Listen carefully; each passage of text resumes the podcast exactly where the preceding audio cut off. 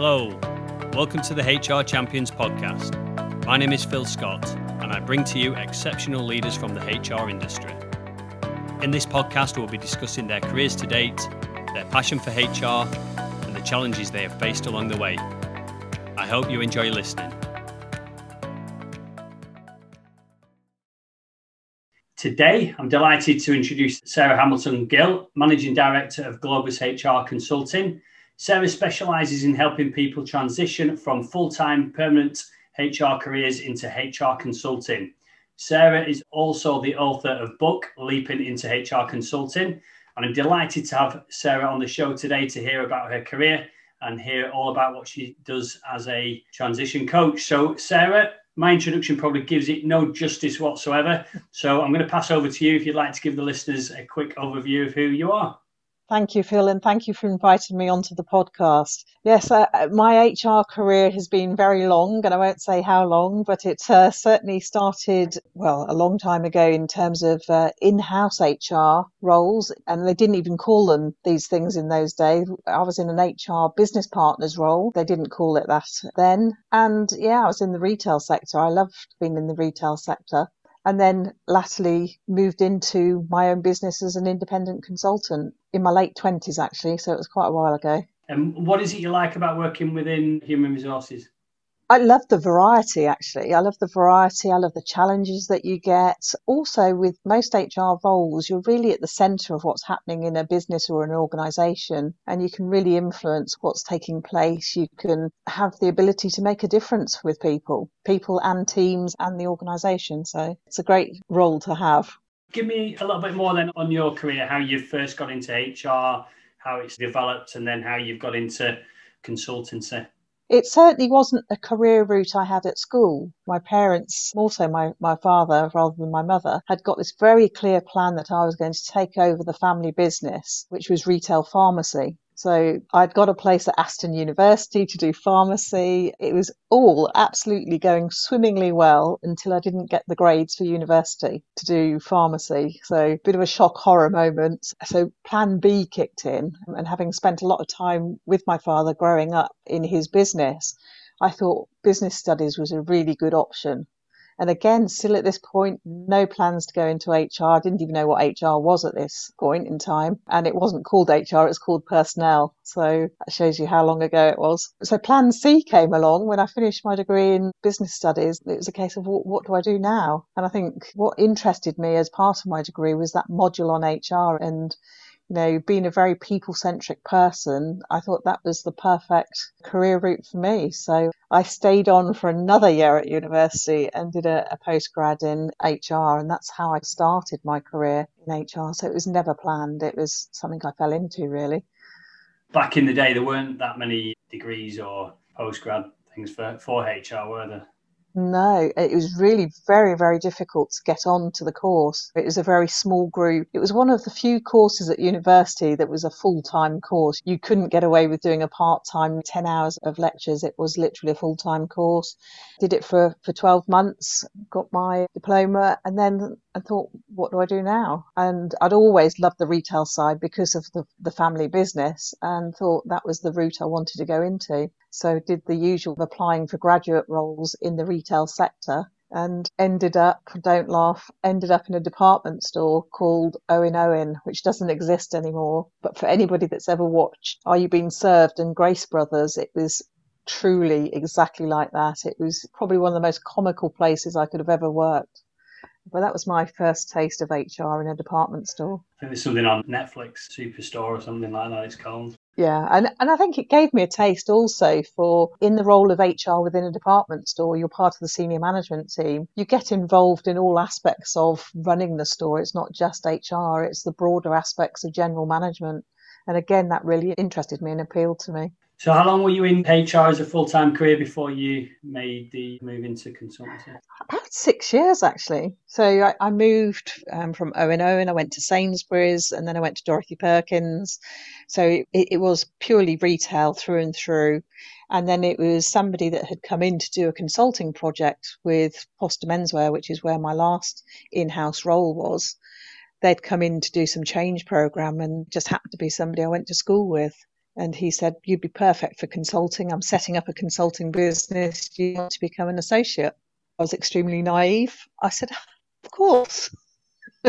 Not really thinking what that involved or the fact it was going to be going from employed role to self employed with no income. I mean, that hadn't crossed my mind too much when I made that decision. How long were you in the consultancy bit before you then started on the coaching side of things?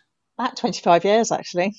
So, 25 years as a consultant, had three businesses one that was over a million pound turnover, and then two six figure businesses. I won't go into the history of why I've had three, but some severe learning curves on uh, running a business. And about two and a half years ago, I decided I wanted to share that knowledge with other people that were keen to get into consulting. Just for those that maybe not really sure what consulting is, define sort of HR consulting as, as, as we mean it.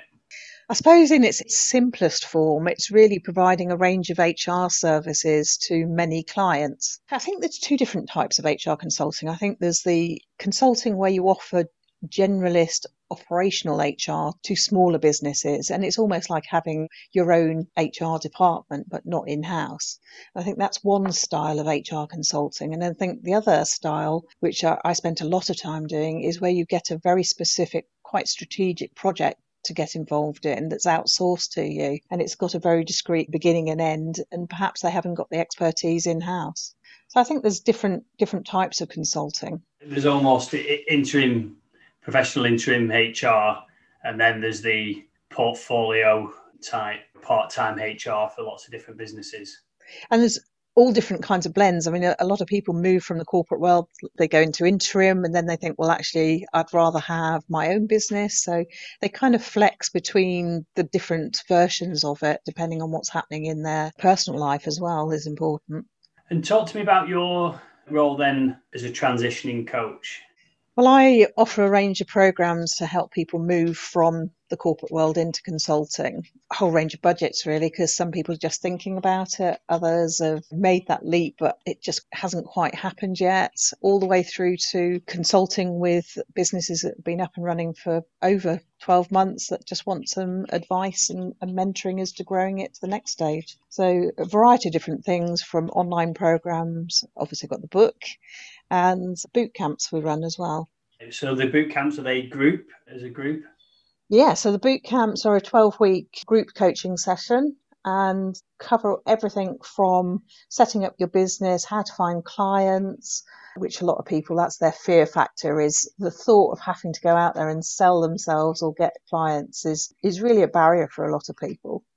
So we cover all of those aspects, how to market yourself, what the niche is, and give them the support, moral support as well, because it's not just about the skills, it's about the mindset and the motivation to do it when maybe you get knockbacks and maybe you don't get the clients when you think you're going to get them.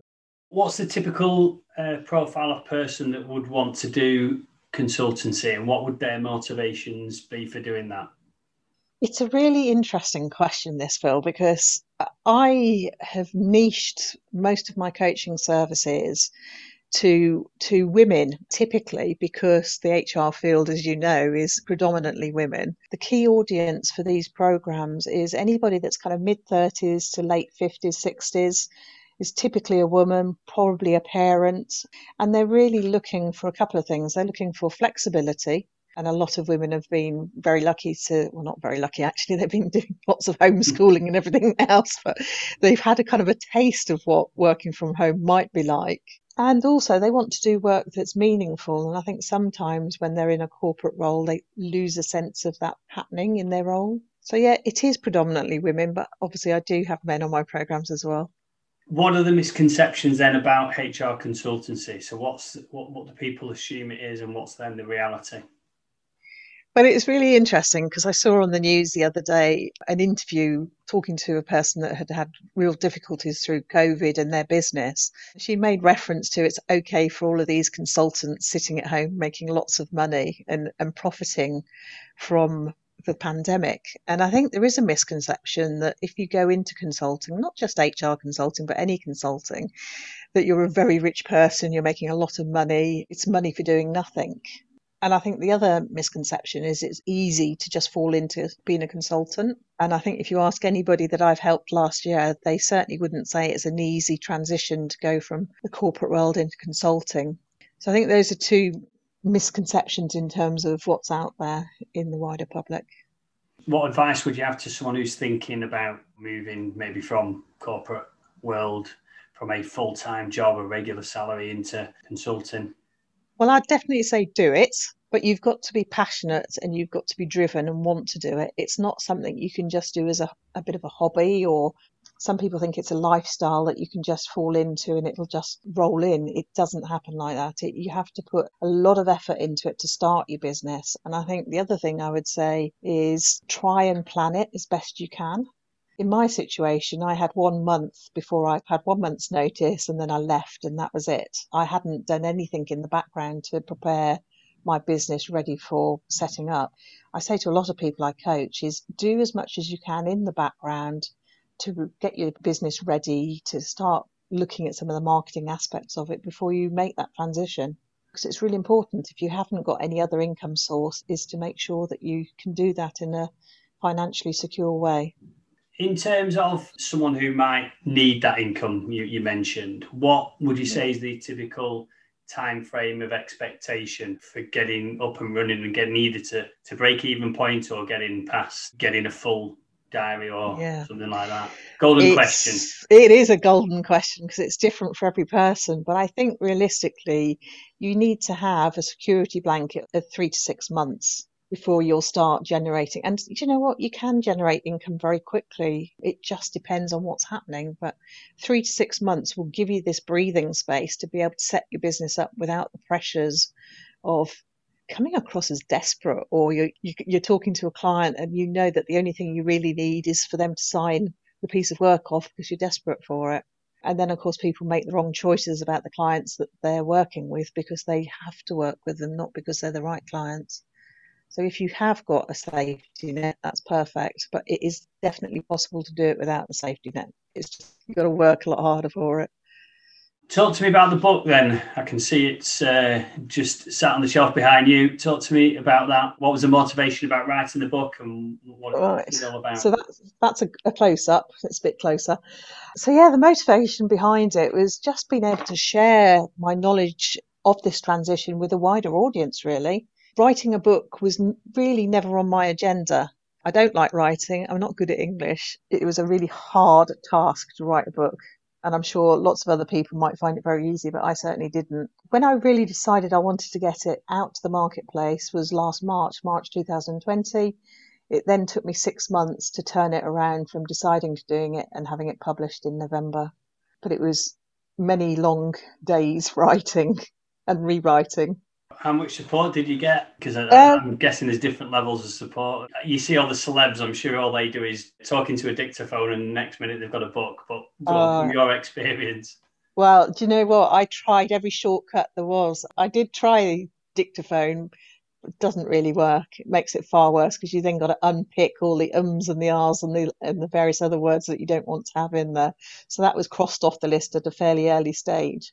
I think the, for me, the turning point was when I was recommended a book mentor. I worked with Karen Williams, who's the book mentor that I worked with, and she's very, very experienced. And she took my structure, took one look at it, and said, "I think, I think we need to rejig this." The first thing I did was to really revisit the whole structure of the book and how it was going to flow.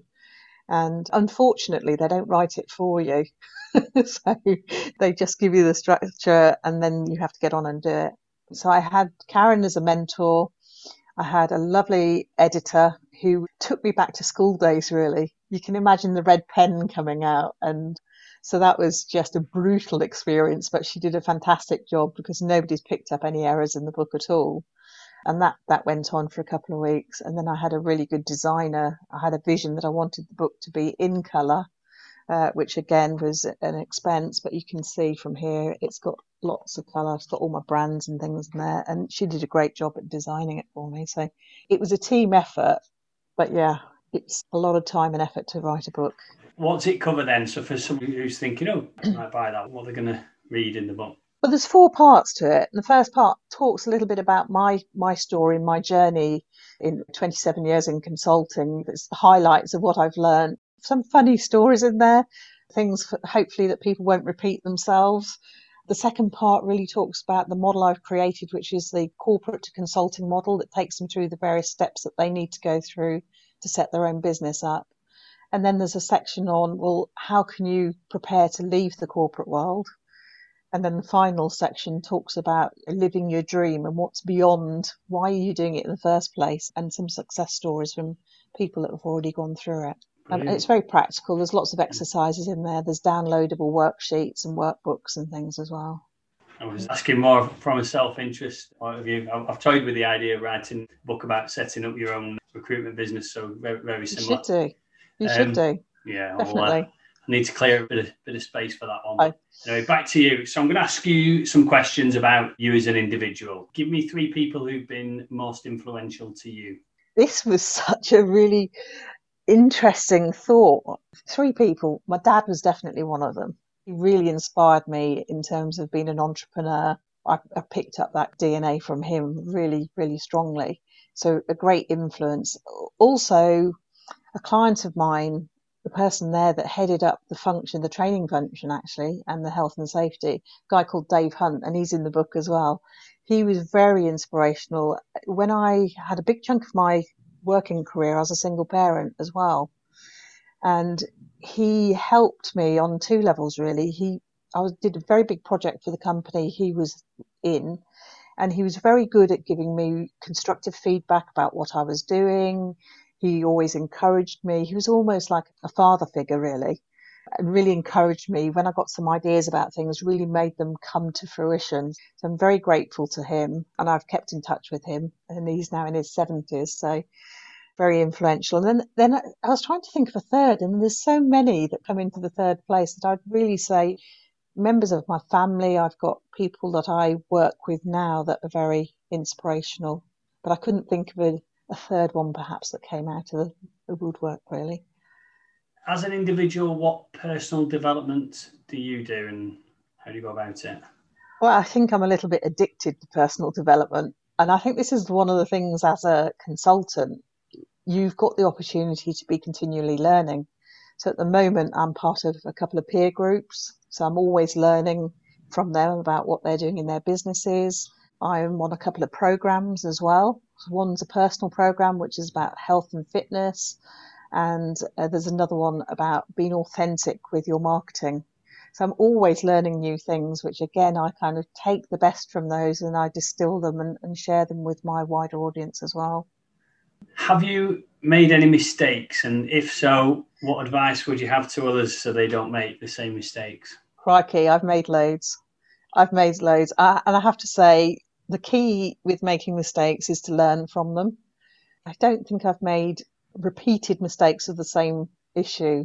But I think there's a couple of things I would really say, and this is particularly in anybody that's in consulting, two things really is one is to be really clear about looking after your own health and having a good work life balance. Because if you're not well, you haven't got a business. And that I think that resonates a lot with people that have gone through this pandemic where they've had to work a, a large number of hours just to keep afloat. So having that balance between the two is really important. And also having lots of different income streams is important. So uh, again, consultants tend to charge for their time. So there's a finite number of hours you've got in a week. So you're never going to grow your business beyond that if that's the way you approach your business. So you've got to have other income streams that take the pressure off you as an individual, whether it's an online training course, a product, whatever it is. It's, it's about having that blend that's really important. And I didn't learn that to start with. I learned that probably only about 10 years ago. And a book as well. Oh, and a book. yes.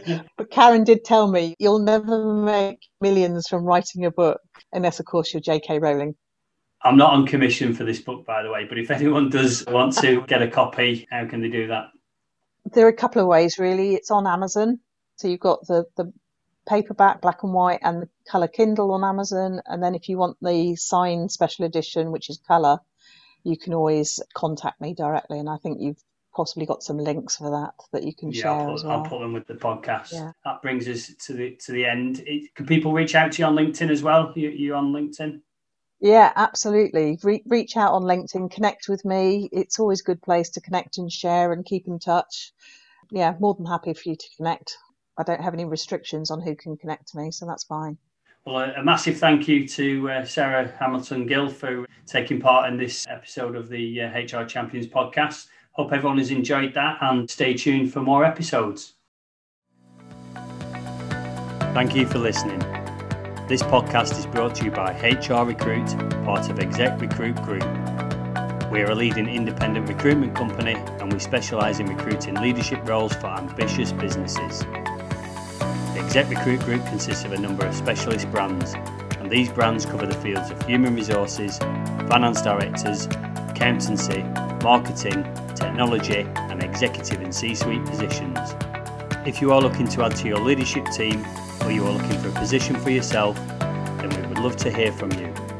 For more information, please visit execrecruitgroup.com.